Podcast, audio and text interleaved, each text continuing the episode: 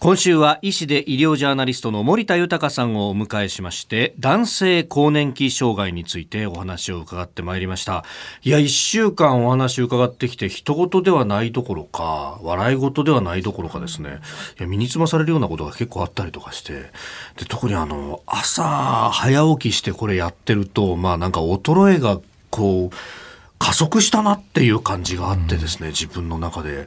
いや、いろいろこれ気をつけなきゃなんないなと思ったんですが、どうですか先生、改めてリスナーの皆さんに訴えたいこと、どういったことありますか？あの、女性の更年期障害は、閉経の前後約5年間が発症のピークなんですが、男性の場合は40代以降、まあ、場合によっては30代以降なら何歳でも発症し得ますし、まあ、女性のようにですね閉経前後といった目安がなくて人によっては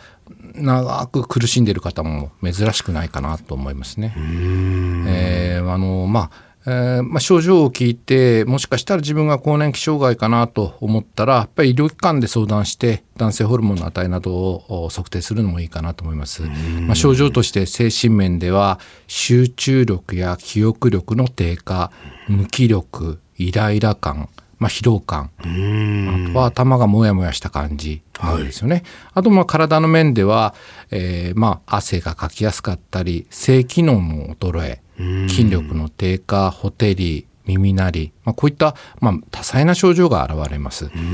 でまあ、放置していくとですね、まあ、ここの更年期障害からうつ病になったりするというふうにも考えられてますしあとやはりあの体を動かさなくなってしまうので骨がもろくなって骨粗しょう症になったりということもありますんで、まあ、おかしいなと思ったら、まあ、更年期外来あるいはあの泌尿器科を受診していただきたいと思います。うん。いや結構ね当てはまるなっていう思う方多いんじゃないかと思うんですよね。確かにね、人の名前とかがね、パッと思い出せなくなったりとかね、なんか頭の中切りかかったような感じでいるなとか、疲労がなかなか抜けないとか、かと思うと、なんかちょっとしたことでイライラするとかね。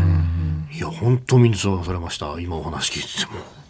これって実際に病院ではどんな検査を行うんですか、はい、あのー、まあ、テストステロンの値を測定する血液検査を行うと同時に、まあ、問診を行います、はい、まあ、医療機関によって様々な問診がありますけれどあの男性更年期質問票という、まあ、ドイツで開発された全17項目の質問紙というものが使われていることが多いんですね。でまあ、これをちょっとお話しすると性欲が減ったえー、パワー不足だと感じる、やる気が出ない、集中力が続かない、体毛が薄くなった、身長が縮んだ、気分が塞ぎがちで、えー、もしくは、まあ、イライラしがちだ。あとは勃起力が弱くなった。疲れやすくなった。実務能力が落ちたように感じると。まあ、こういったチェック項目があるんですね。で、まあ、いくつか該当するようだったら、はい、まあ、あの、専門医のところに行って、えー、診断を受けるということはとても大切かなと思います。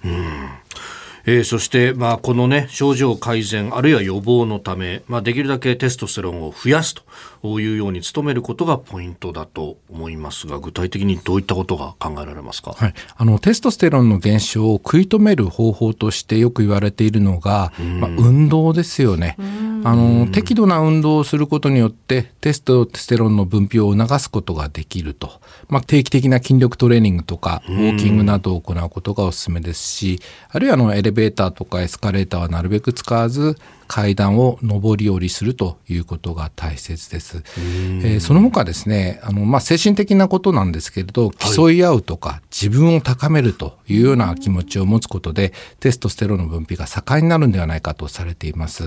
まあ、ゲームとかスポーツ、をしたりとかあるいは趣味が、まあ、芸術的なものであればコンクールに挑戦するということでこう他人と競い合って自分を高めるということで、まあ、テストステロンの減少が抑制できるんではないかというふうに考えられています。なるほど。えー、今週は医師で医療ジャーナリスト森田豊さんに男性更年期障害について伺いました。先生1週間ありがとうございました。ありがとうございました